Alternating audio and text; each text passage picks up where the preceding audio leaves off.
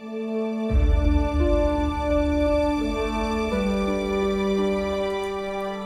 wind has grown cold.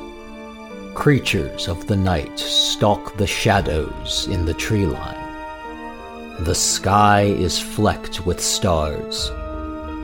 Come, children, gather round and listen to a tale by the dancing fire.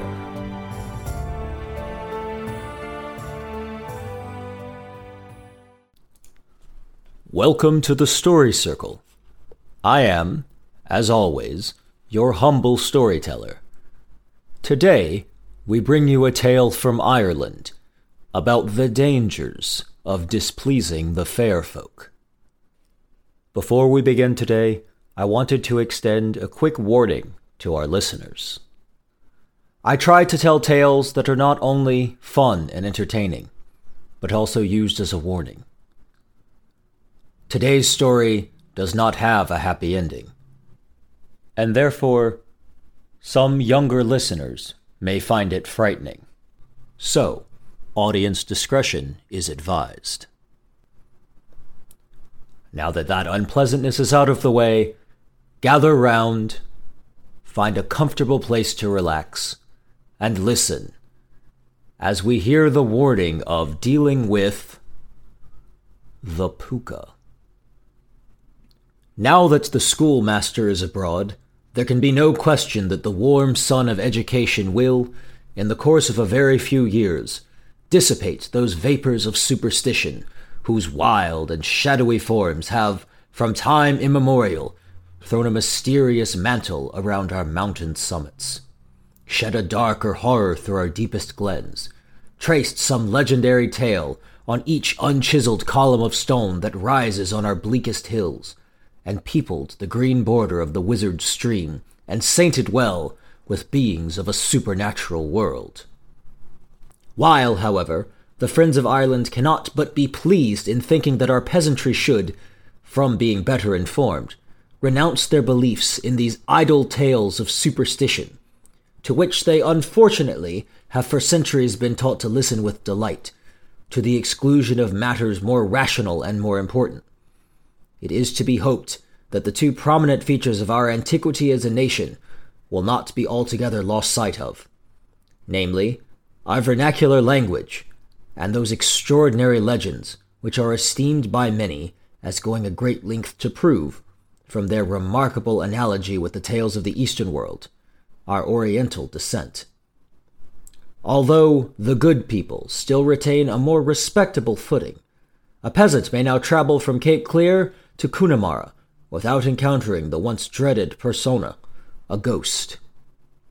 Even the puka, or Irish goblin, has not for the last forty years, as far as our recollection serves, been known to shake the dripping ooze from his hairy hide to approach the haunts of men, or to practice by the conscious light of the moon, like the fairies and satyrs of heathen mythology, any of those unlucky tricks upon his mortal neighbors for which he has at one period so much dread in many portions of our island. The puka is described as a frisky, mischievous being, having such a turn for roguish fun as to induce him to be all night in wait for the carrow returning over the moor from the pleasures of the card table, or for the frequenter of wakes. His usual appearance was that of a sturdy pony with a shaggy hide. He generally lay couched like a cat in the pathway of the unfortunate pedestrian. Then, starting between his legs, he hoisted the unlucky wretch aloft from his crupper, from which no shin breaking rushings by stone walls, no furious driving through white thorn hedges, or life shaking plunges down cliff and quagmire could unseat him.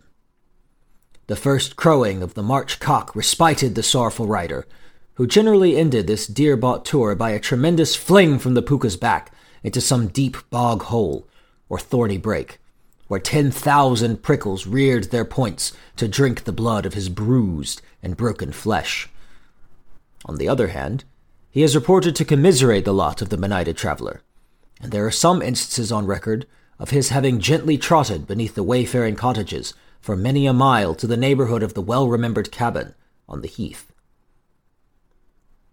Fiapuka, in the county of Kerry, was, as its name imports, the haunt of one of these monsters. This fee, or marsh, belongs to Tim Dorney, a snug farmer, whose ancestors for many years occupied the adjacent farm, and who, honest men, in that golden age, never found it necessary to disturb the goblin in this favorite haunt by reclaiming his dreary abode. But when the farm which his grandfather tilled came into Tim Dorney's occupation, a taste for improvement, and the necessary expenditure of a large and increasing family, induced him to cross-cut Fiapuka by drains and ditches. And two summers had hardly passed when this haunt of the wild goose and the dark, mischievous goblin afforded a heavy sward of hay and firm footing for man and beast. The puka, thus beaten up and driven from the marsh, naturally turned his thoughts to the meditation of revenge on him who, with profane hand, rent asunder that sacred veil which the superstition of ages had woven round the dreaded spot. Tim was a painstaking, industrious peasant, and accustomed to traverse his farm every night to ascertain that no neighboring cattle trespassed on his ground. One night, as he returned along the border of the marsh, he saw something shaped like a dark colored, long tailed pony lie in the narrow way, directly across his path. And before he could slip aside to shun the lurking apparition, the puka, for it was he, suddenly started between the legs of the terrified farmer and bore him off the ground. The goblin rushed along with the speed of the whirlwind, and Tim's first moment of reflection was employed in a fruitless attempt to fling himself to the ground but he found that some invisible hand had bound him to the back of his supernatural enemy. It would be tedious to recount the hard rubbings against stone walls and the wild rushings through the quickset hedges that Tim Dorney endured, while the rapidity of his flight completely deprived him of breath and utterance. At last they rushed towards a tall cliff, which frowned in horrid gloom above the deep river, and intercepted, by its giant bulk, the yellow light of the moon that gilt the mountain tops, quivered in the rustling foliage of the trees, and, brightening in its advance, burnished the trembling waters with liquid fire. The puka pushed with unabated speed to the edge of the rock, then suddenly stopped, as if to add to the death pang of his anguished victim, by a previous view of the fearful height and the dark waters that curled among the pointed rocks below. Tim Dorney, now concluding that all of his life would be ended for him in the next plunge, yelled a shriek of unutterable dismay. The tall cliff returned the piercing sound, which with the scream of the startled wildfowl and the demon voice of the puka, that combined the mockery of human laughter with a wild, indescribable howl, blended in hard unison along the lonely glen. Whether the puka was satisfied with thus inflicting the pangs of a frightful death by anticipation, or that he possessed no power of human life, does not appear. But in the next moment, he started from the fearful cliff, and returning through the deep ravines and tangled underwood to a furze brake that skirted the border of a standing pool, plunged his unfortunate rider along the sharp bushes. Happy in his deliverance, he heard the troubled waters of the dark pool resounding to the plunge of the returning puka, beheld his uncouth figure glance darkly along the moor, till the lessening form grew dimly faint in the moonshine, and the hurried splashing of his rapid hoof broke the silence of the night no more. Tim, as he may naturally be supposed, made the best of his way to the cottage, and being of true Milesian origin, determined to have his revenge upon his fiendish enemy. It was a fine night in the month of August when Tim Dorney, having sufficiently recruited himself after his adventure of wild horsemanship, walked forth like him that hath his quarrel just, doubly armed. His heels were furnished with a pair of long necked spurs that bore rowels contrived at the next forge, which could goad a rhinoceros to death. His hand wielded a loaden whip, so called from the handle being set with lead, and in the grasp of a strong man was capable of felling an ox. He whistled as he went, not for want of thought, for his mind was brooding over a plan of revenge against the puka, who, according to his usual habit, started between the farmer's legs and bore him off. Tim, nothing loath at the abduction, just when the puka was commencing his antics, twisted the lash of the whip round his hand, and levelled such blows about the goblin's ears as would have crushed any skull made of mortal, penetrable stuff, while the sharp roweled spurs gave ample revenge for the pointed insults of the preceding night. Dire were the tossings, deep were the groans of the puka during this unmerciful ride, but Tim Dorney clung to him like a monkey until the puka lay down, outmastered by his mortal antagonist. Next night, Tim walked abroad in quest of his acquaintance. He whistled his favorite air of Thamahula to lull the suspicions of the latter, who held aloof, quite on his guard, eyeing the other from his lurking place, and breaking his usual taciturnity by asking, in an uncouth voice, a well remembered question. Have you sharp things on? Some years had now rolled their seasons round, and the Pooka seemed to have entirely forgotten his antagonist, and his ancient dwelling of the marsh, when Tim Dorney had occasion to visit a gossip sister's cousin's brother in law, who had lately come home after an absence of twenty five years on board a man of war. The credit side of the account sheet of this seaman's life was fraught with a copious list of wonders, all his travels history, and a pension of nine pence a day, on the debtor side stood the loss of the right arm, the closing of his starboard eye, and sundry minor details received in the duty of boarding and cutting out, with occasional tavern scuffles. Tim was highly delighted at the tough yarn of his old acquaintance, heard with gaping wonderment the recital of a battle with a French 74 off the island of Elba, where the relator lost his precious arm, an encounter with a Sallee rover, which they sent down to Old Davy, and a dreadful storm near the island of Malta, of voyages along the coast of Tunis, where the people were all musicianeers, by Tripoli, famous for its wrestlers, and a journey through the desert of Barca, where the inhabitants, men and women, had dog heads. The ale of a neighboring Shebeen greatly improved the sailor's turn for narration, and though the rain poured in torrents through the grass grown roof of the cabin, yet the night flew on with songs and clatter, and I, the ale, was growing better. But Tim, being retained that night to form one of a party that had engaged to play at cards for two hundred of herrings, and as he was a famous carrow, he could not disappoint his friends, who mainly depended on Tim's address to carry off the wager. The rain had now ceased, and after grasping the sailor's hand and requesting his company on a given night at Fiapuka, he departed. The moon, yet obscured by heavy clouds, cast a sad and sickly gleam along his path, which, winding round a precipitous descent, led into the bosom of a deep glen, where the turbid mountain torrents had swelled into muddy waves the clear and beautiful brook that erewhile had bubbled with soothing murmurs along the yellow pebbles.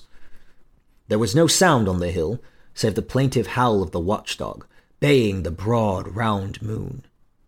The night wind slightly shook the thin foliage of the decaying wood that surmounted the steep sides of the glen, and the hoarse, hollow sound of the roaring river that would seem to a fanciful ear boding voice of the water fairy echoed along the distant banks. Though Tim Dorney's education had taught him to people the loneliest scenes with beings of another life, yet he passed unappalled to the brink of the torrent, and sighed to behold that the force of the stream left him little chance of crossing over with safety. While he loitered along the bank, he was agreeably surprised to behold in a little cove, which led to a ford, a small horse resembling a Kerry pony. He was tied by a halter, had a pileen susa, or straw saddle, on his back, and into one of the foldings of the straw saddle was stuck a whitethorn plant. Tim, grateful for this opportunity of moving homeward, had already his leg raised to mount, when the titter of suppressed laughter behind the crag shook his heart with terror and excited his suspicion of the pony. He had not meddled with the whitethorn stick, for he rarely went abroad by day or night unprovided with a choice hazel sapling. This miraculous plant, against which nothing evil can contend, well serves this time of need. For retiring a little, Tim Dorney bestowed such a hearty salute on the guileful Pooka, for it was he, that the laughter sounds were changed into a wild howl, and as the puka disappeared along the troubled stream, the dashing waters deluged the sounding banks. But a time arrived when the preserving goblin wreaked cruel revenge on his hitherto fortunate adversary. It was approaching the 25th of March, when the farmers usually pay the rent, and Tim, who was extremely punctual in the payment of the half year's gale, prepared to send a quantity of the last season's butter to Cork for that purpose. Wheel carriages were then totally unknown in that part of the country. The sliding car, indebted to no wheels, glided in the vicinity of the farms, while burdens were conveyed to more remote places on the backs of horses. Five or six neighbors at this time were setting off to transmit the produce of the dairy to Cork, and Tim, with four stunted nags that usually ran wild and free on the mountains, fell into their company.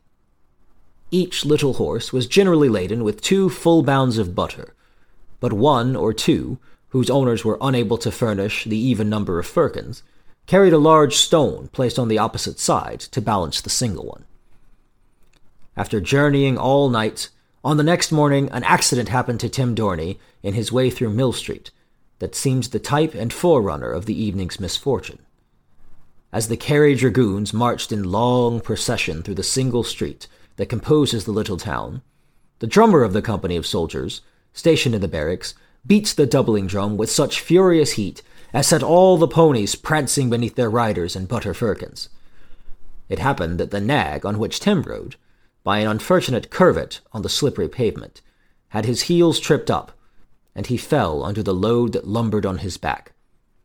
The rider, whose Milesian irascibility was not much allayed at having the ace dent perpetrated by a redcoat, drew his trusty hazel from its resting place between the firkins, and by its instantaneous application to the drummer's head, forced him to bite the dust. Though the drummer, for certain striking reasons, was no favorite with his comrades, yet a sentinel, who witnessed this insult to the cloth, leveled ten with the butt end of his piece.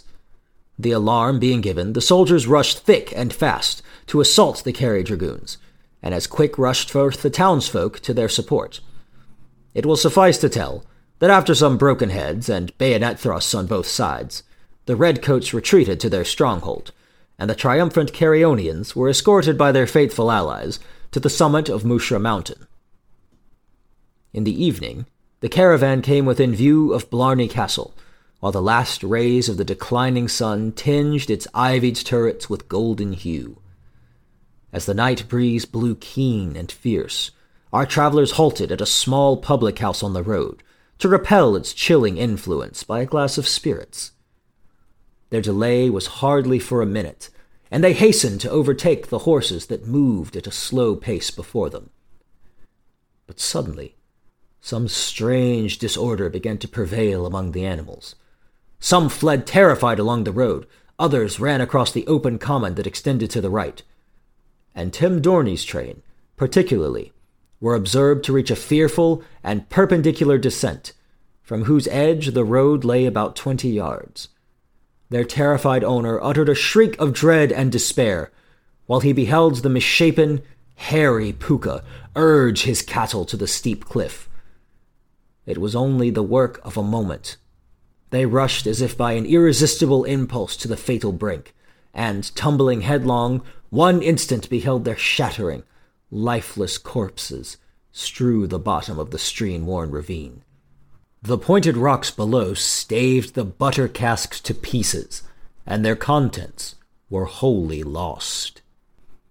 This was but the commencement of a train of misfortune to Tim Dorney, he was finally ejected from his snug, well improved farm.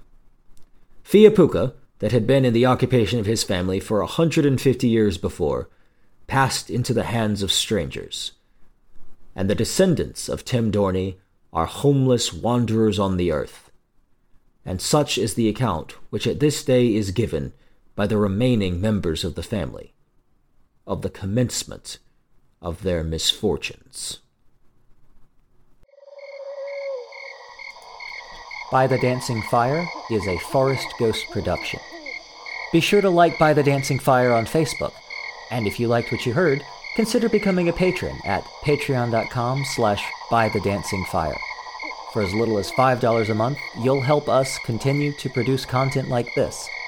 And you'll gain access to perks like early access to episodes or extra episodes that no one else gets to hear. And if you donate at the highest tier, you'll have access to our monthly AMA, the Elders Council, where you can ask anything you want of the storyteller or the production team, or even request stories that you want to hear.